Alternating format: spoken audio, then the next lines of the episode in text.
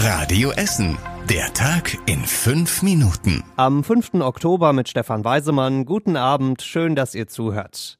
Für gute Noten an der Uni muss man lernen, ein Naturtalent sein oder sich nicht beim Spicken erwischen lassen oder ja, einfach Geld haben, denn dann konnten sich Studenten an der Uni Duisburg-Essen offenbar jahrelang bessere Noten kaufen. Eine Mitarbeiterin der Uni soll im Computer aus unbestandenen Prüfungen bestandene Prüfungen gemacht haben für schlappe 800 Euro. Es soll sogar ein ganzes Gebührensystem gegeben haben, je nachdem, wie viel besser die Note letztlich sein sollte. Da fragt man sich natürlich schon, wie kann sowas passieren? Also die Noten werden von Hand unter die Klausuren geschrieben und Mitarbeiter übertragen sie dann ins Computersystem der Uni. Eine Mitarbeiterin hat daraus eben ein lukratives Geschäft gemacht. Mindestens 50 Studenten sollen ihren ganz speziellen Service genutzt haben.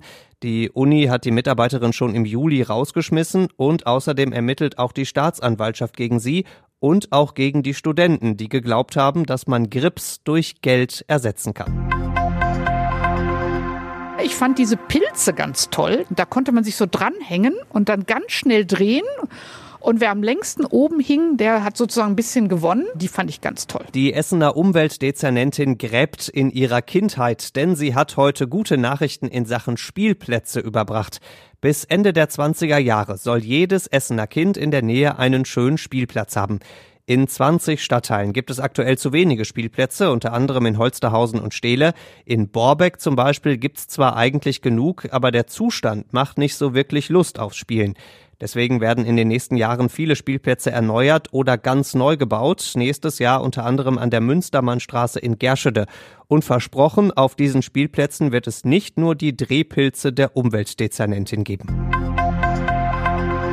Starker Husten, Fieber und keine Lust, was zu essen. Das sind bei Kindern Anzeichen für das sogenannte RS-Virus, ein ziemlich gefährliches Atemvirus.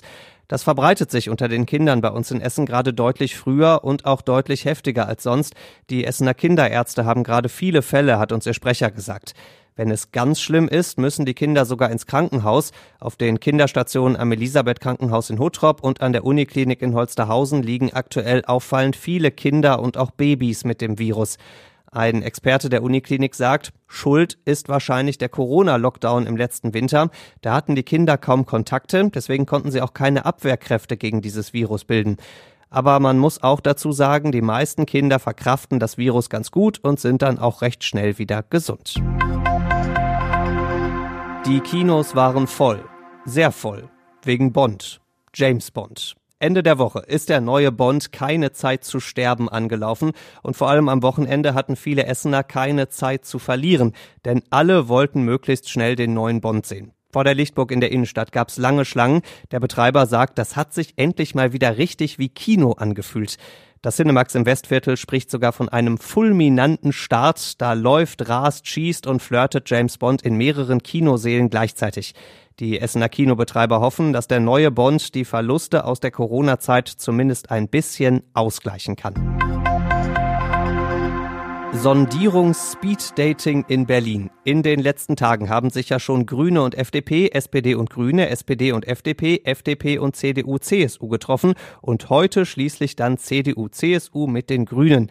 Geht da noch was in Richtung einer Jamaika-Koalition? Bei Grünen-Chefin Annalena Baerbock hat sich das hinterher nicht so wirklich euphorisch angehört. Diese Ernsthaftigkeit hat die letzten zweieinhalb Stunden stark geprägt. Ein bisschen optimistischer ist CDU-Chef Armin Laschet, aber der will natürlich auch gerne Kanzler werden. Die Union jedenfalls ist bereit, weitere Gespräche zu führen. Aber ob das auch Grüne und FDP wollen, das wollen sie in den nächsten Tagen klären und dann auch gucken, ob sie sich eher mit der SPD oder mit der CDU-CSU eine Regierung vorstellen könnten.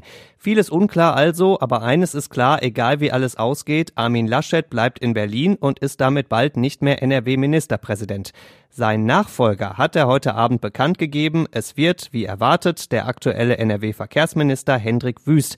Der soll Anfang November im Landtag als neuer NRW-Ministerpräsident gewählt werden. Und zum Schluss der Blick aufs Wetter. Morgen wird's ziemlich usselig bei uns, viele Wolken, immer wieder Regen und dazu ein ziemlich starker Wind, immerhin noch einigermaßen mild mit 15 Grad.